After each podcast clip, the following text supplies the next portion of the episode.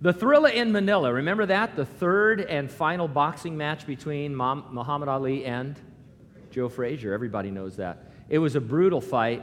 Ali would later claim it was the closest to dying in the ring he had ever come. Ali won when Frazier's corner stopped the fight prior to the 15th round. After round 11, Frazier indicated that he could not see some of the punches he was being hit with. He was nearly blind in his left eye since a training accident in 1965, and now his right eye was badly swollen from Ali's barrage of headshots. At this point, Frazier's trainer, Eddie Futch, gave him what turned out to be poor advice. He told Frazier to stand more upright when approaching Ali rather than continuing his usual bobbing and weaving style. Ali seized upon this immediately in round 12. With his back to the ropes, he threw punch after punch accurately and did more damage to Frazier's limited eyesight. Eddie's poor advice contributed to Joe Frazier taking a beating and losing that fight. Since our fight, our warfare is against a masterful, malevolent spiritual foe and his armies, we need good, rock solid advice on how we should be fighting. No one wants a beat down from the devil. It only makes sense that someone who has gone up against the devil can give us insight and advice. And the particular per- person I have in mind tonight is the great apostle Paul. Paul mentioned the devil one way or another quite often in his letters. It was a matter of fact for him that we are in this spiritual fight. We take a look at most of Paul's references to the devil should give us good advice when we're in the ring. Tonight, we're going to look at some of the things Satan did and does to believers in general. Next time we're together, Lord willing, we'll look at two assaults that Satan made directly against Paul one to hinder him, the other to hobble him. Now, there's a general reference to what we ought to expect from Satan in the famous spiritual armor section of Ephesians when Paul says in verse 11 of chapter 6 Put on the whole armor of God that you may be able to stand against the wiles of the devil, it says in the New King James. This word wiles can be translated schemes. This puts you on notice that the devil is constantly scheming against you behind the scenes. He has a strategy to rob and kill and destroy you. You might say that's all he thinks about. Although it isn't funny, we sometimes joke with people who aren't enduring any suffering or trials by saying, just wait. Have you ever done that to somebody? If anybody is actually dumb enough to say, hey, everything seems fine in my life right now, I'm not going through any trials. I actually, I used to joke with them, now I warn them. I say, hey, I don't want to see you for six months because pretty soon it's going to break out. It isn't really funny, though, because the devil is scheming against them. And he's doing it on many fronts at once. And he's patient, setting things up sometimes for decades. If you've walked with the Lord uh, for decades, you can look back and see some things that were set in motion 20 years ago that the devil is just now bringing to fruition in terms of a trap or a, a peril in your life. Uh, I mean, you know, obviously, tonight when I mentioned the devil, we talked about this. He's not omnipresent he probably has not much to do with you and I, but he does have his minions. He has these, uh, you know, this army of principalities and powers and the rulers of darkness in high places. And so when I use the devil, I'm not talking about the devil personally attacking each one of us, but in kind, this is what goes on behind scenes. Uh, and um, so he's scheming. So if you're here tonight and you're not going through any difficulties or hard times, you will be. Uh, and, and so just keep that to yourself and be ready. Remember, though, that this spiritual armor passage is hopeful that you'll be enabled to stand and withstand the schemes of the devil and even gain ground. But only if you're prepared for battle, constantly vigilant as a deployed soldier. Now, down in Ephesians 6:16, Paul describes Satan's attacks as flaming arrows. These would be obvious uh, frontal assaults they're extinguished by utilizing the shield of faith. In other words, realizing that we can withstand any assault as we continue to walk by faith. Now, we looked at Job last time we were together. Talk about an assault by Satan. To us, it seems Job was riddled with flaming arrows that penetrated his defenses. In point of fact, Job's faith remained intact. He endured by faith. The shield of faith isn't exactly what you thought it was. It's more a shield for the heart. It's not a guarantee Satan won't land any punches or, in context, arrows. They might hit their mark, but we will quench their flame when we endure by faith. I, I, I, don't want to be the one to break it to you, but the story of Job tells us that a lot of pretty terrible things can happen to Christians. And the end of Hebrews 11 tells us that same thing. And so you can't act like your shield of faith is going to catch all of the flaming arrows and you're never going to take any hits. You're going to take hits, but your heart is protected as you walk by faith in Jesus Christ. And what is our flesh anyway? And these things that we endure. Uh, Paul said, all of this is a light affliction which occurs for a moment and then works for us an eternal weight of glory. Now, let's look at a few more specific things Satan does to put you in danger. And so, essentially, what we're doing tonight is we're going from scripture to scripture where Paul mentioned the devil and getting a feel for what he thought the devil was up to in the lives of Christians and especially in the fellowship of believers. 2 Corinthians 2, if you want to turn there or just read it on the screen, uh, this section, verses 5 through 11, deals with the man who had been disciplined by the congregation at Corinth. He had repented, he wanted to be restored to fellowship. Paul says in 2 Corinthians 2 8, Therefore I urge you, reaffirm your love to him. And then in verse 11, lest Satan should take advantage of us, for we are not ignorant of his devices. For lots of reasons, the Corinthians were hesitant to receive this repentant sinner back into full fellowship. In their case, they ought to have forgiven him, forgiving him as Jesus had forgiven them. First, the Corinthians extended too much grace, tolerating sin in their assembly. Then they extended too little forgiveness. And that, without criticizing any of us, I think sometimes describes the struggles we have to, to try to apply uh, the things that we find in God's Word. And, and, and, sometimes we're just on the opposite ends of things. Too much grace when a little bit of uh, rebuke would be necessary, and not enough forgiveness when there's been genuine repentance. Now, thus Paul said, For we are not ignorant of his, Satan's devices, meaning the devil is constantly seizing upon every situation that presents itself to twist it to his advantage. Oh, you've got this guy living in sin? I'll, I'll, I'll get the church to think that they're being gracious by overlooking his sin. Oh, he's repentant? Well, now they'll stonewall him and continue to shun him. Uh, and, and so the devil, he's looking for every opportunity, every advantage that we give him. Uh, he'll take advantage of our every failing, of our every shortfall. We don't need to be perfect, we just need to be correctable in order to do the right thing at the right time as prescribed in the Bible. While we're on this subject, I don't want to get off too much onto this, but uh, we talked about this in the Gospel of Matthew a while back. I, I think sometimes, you know, the entire body of Christ has the responsibility if somebody is in actual, open, blatant sin to take it upon themselves to say, You are in actual, blatant, open, obvious sin. And we just can't have the kind of fellowship that we used to have until you deal with this situation. Uh, over the years, one of the things I try to do and you know is say, hey, is there someone in this person's life that can go to them? Uh, and oh yeah, this person is a good friend of theirs. And I'll talk to that person and say, well, I don't really want to rebuke him or her because I, you know they're such good friends. And, well, you need to be a really good friend and go tell them what they're doing. And sometimes I think if all of us were on the same page, really on the same page, that a person would at least come to grips with the fact that, hey, this is really, really sin. And, and I am in danger of losing the protection of the body of Christ.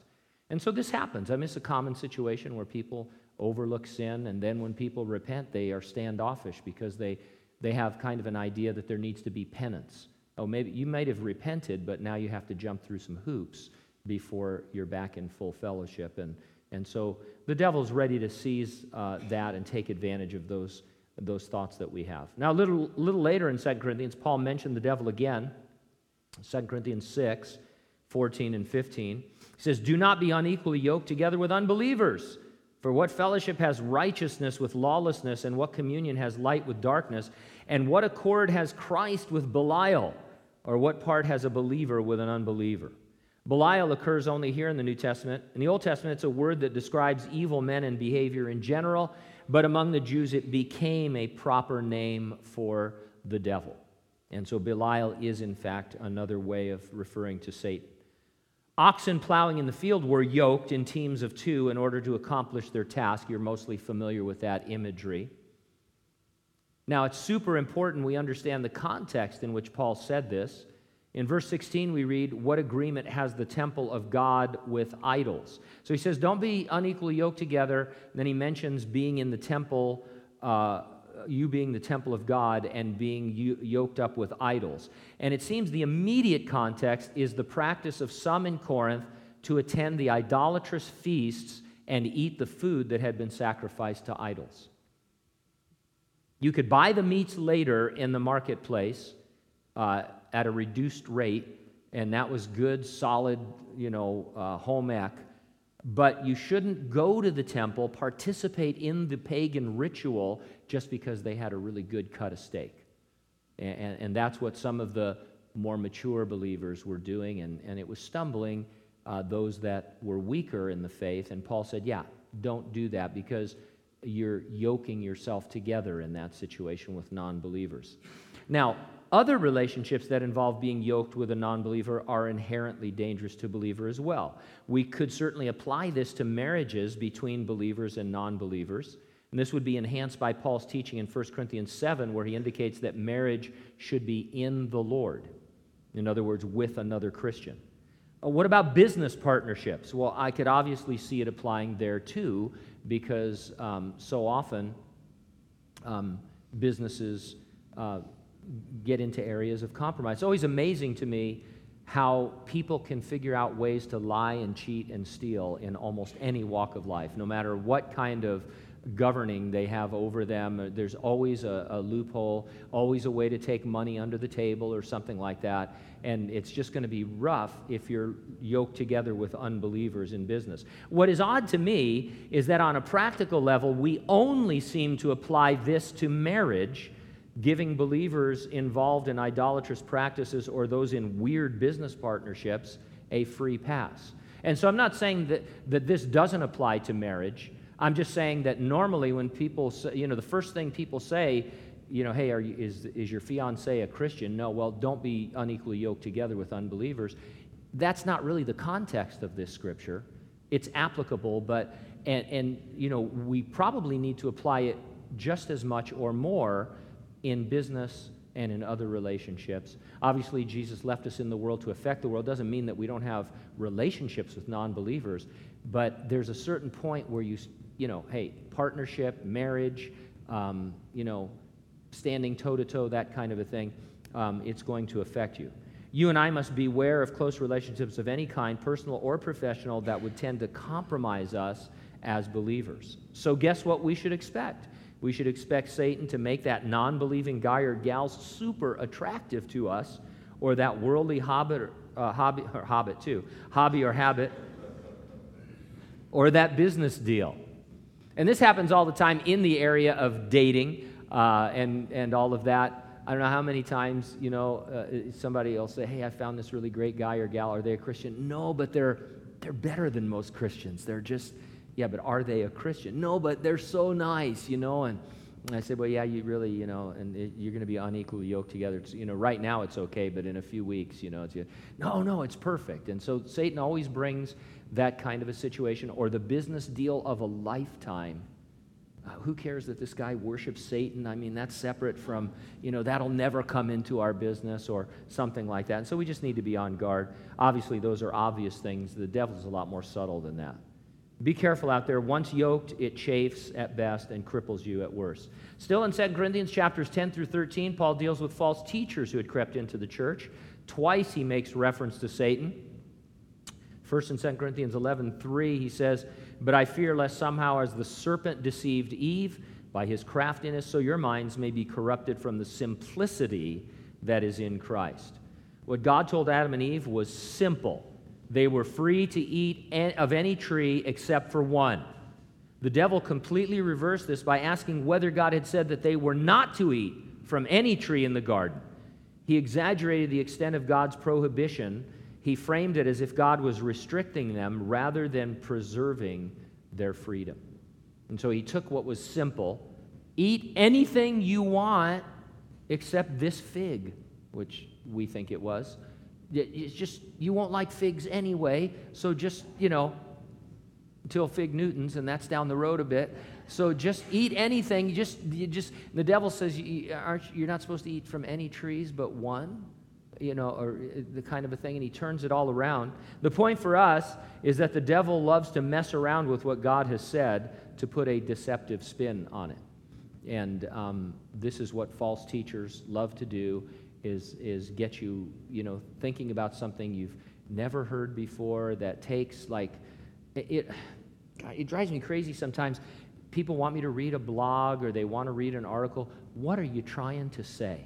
Just tell me in the first sentence what your conclusion is, and then I'll decide if I want to follow how you got there. But by the time you get to the end, you're, it's, like, it's like people, like I say all the time, people go to college to get stupid, you know, and, and, and it's just crazy. It drives me crazy. Verse 13 For such are false prophets, deceitful workers, transforming themselves into apostles of Christ. And no wonder, for Satan himself transforms himself into an angel of light. Today, the devil introduces false teaching by using men and women who appear to be sent by God, but who are not. And therefore, you must be discerning and search out the word for yourself. Otherwise, you may end up like those described in 2 Timothy 2 25 and 26, where Paul says, In humility, correct those who are in opposition, if God perhaps will grant them repentance, so that they may know the truth, and that they may come to their senses and escape the snare of the devil, having been taken captive by him to do his will. The people described are those who have embraced false teaching. Spiritually speaking, they have become prisoners of war, having been taken captive by the devil to do his will. I've unfortunately seen a few folks over the years embrace some crazy wind of doctrine where there was once a robust evangelical faith in Jesus.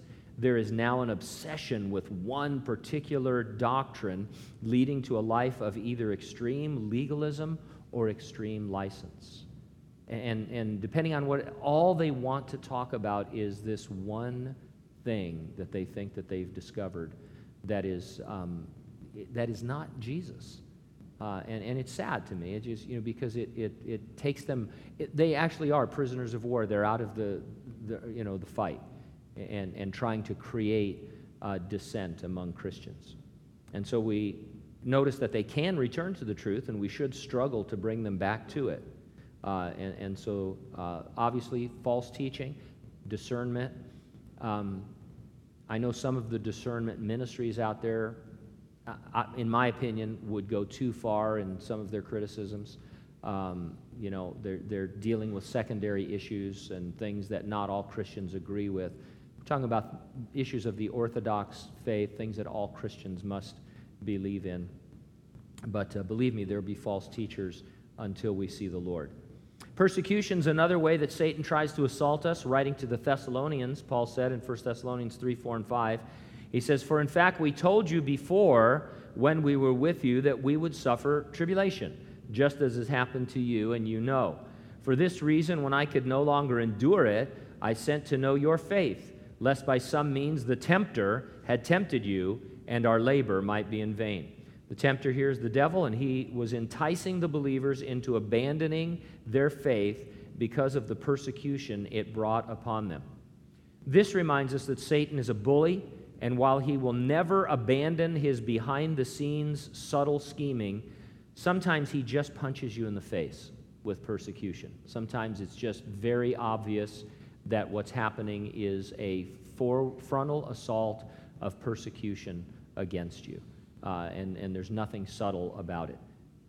List of qualifications for overseers in 1 Timothy 3 1 through 7 includes two references to the devil. Uh, verse 6 and 7, not a novice. 1 Timothy 3 6, not a novice, lest being puffed up with pride he fall into the same condemnation as the devil. Moreover, he must have a good testimony among those who are outside, lest he fall into reproach and the snare of the devil. And so here we learn not to promote people to a position of leadership too quickly, or it could lead to pride, which was the downfall of the devil. Furthermore, leaders would seem to be a preferred target for Satan, who sets snares for them that they might lose their integrity and fall into reproach. Uh, and so, on the front end, you know, when you're picking leaders, you need to be careful that you don't thrust somebody forward and set them up for a fall. But at the other end, too, we need to finish well as leaders, remembering that the devil is coming after us, especially not because we're more spiritual, but because we would affect more people. Uh, and, and, and, you know, and you know this. I mean, how many solid Christians um, in Calvary, out of Calvary, over the last even 10 years can, can most of us name that had fallen you know, into sin?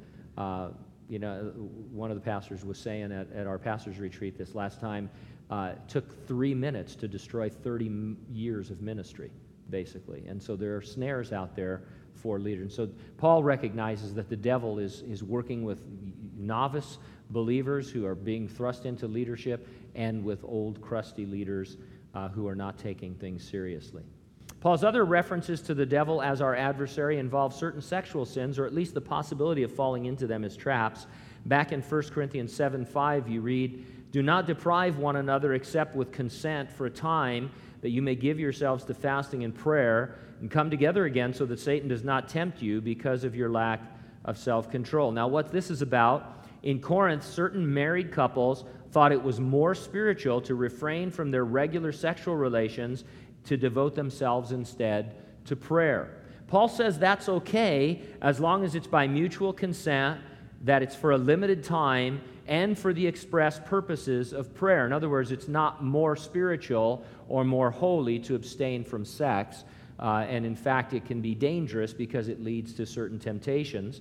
And he says you must return to your regular marital sexual relationship, or else it exposes you or your spouse to temptation. Now, hold that thought and go to 1 Timothy 5, where we read in verse 11 Refuse the younger widows, for when they have begun to grow wanton against Christ, they desire to marry.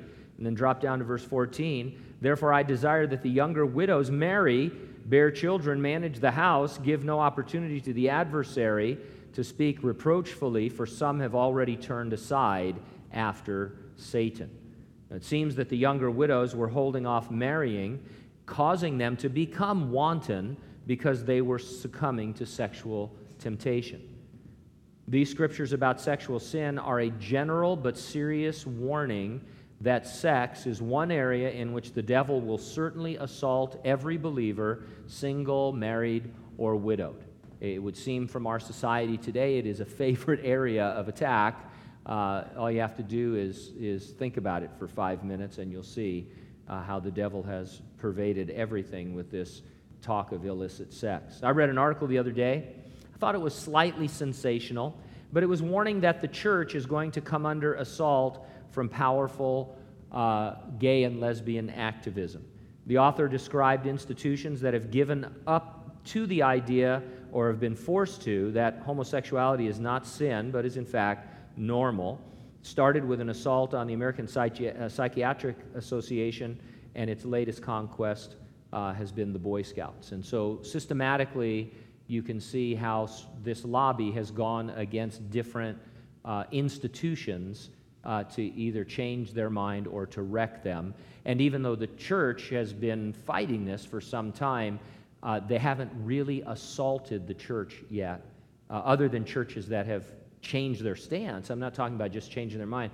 Th- this article is saying there's going to be a, a, a real assault against ch- evangelical, Bible believing churches uh, in this area. Whether that's true or not, uh, it seems like it would be something that the devil would do.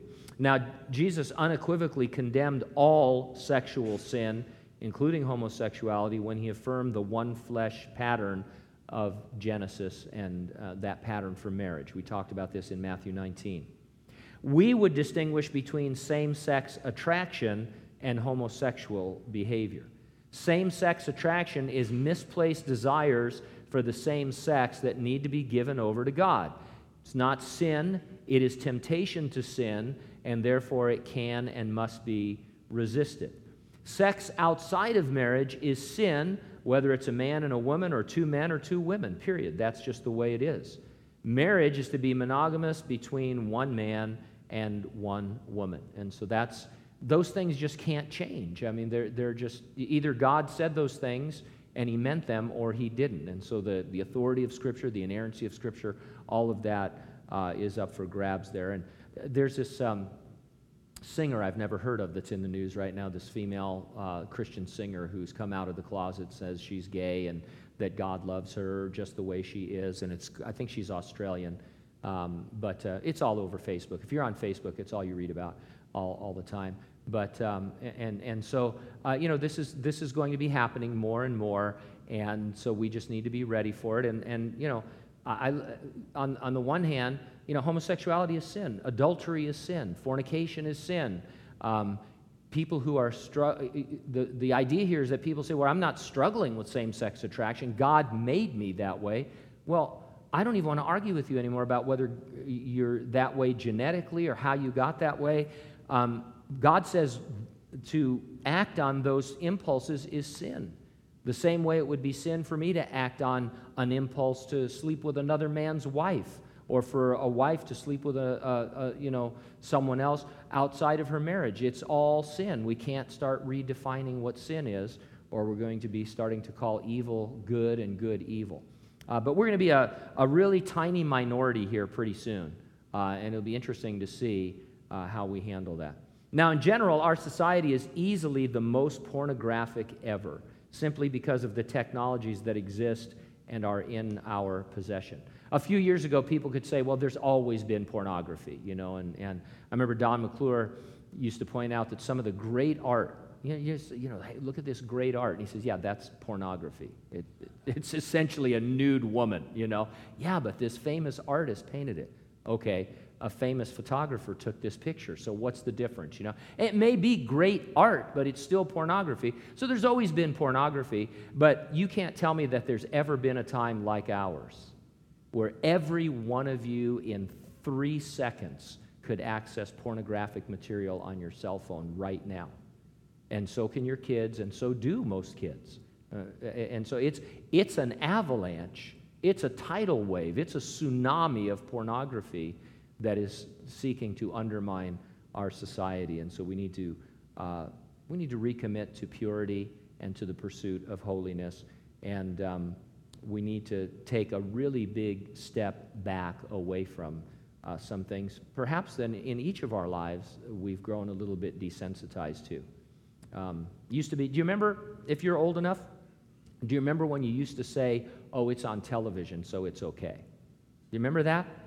Yeah, you couldn't see that movie, but it, now it's on TV, and so it's only 10 minutes long. It was a 90 minute movie, but now it's only 10 minutes long. It, it's okay, it's been edited out, you know. Uh, that's not true anymore.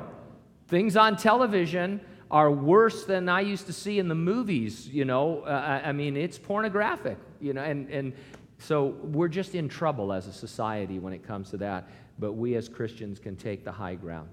So, those are most of the references the Apostle Paul makes directly about the devil and his strategies against Christians in the church, things that we should be aware of.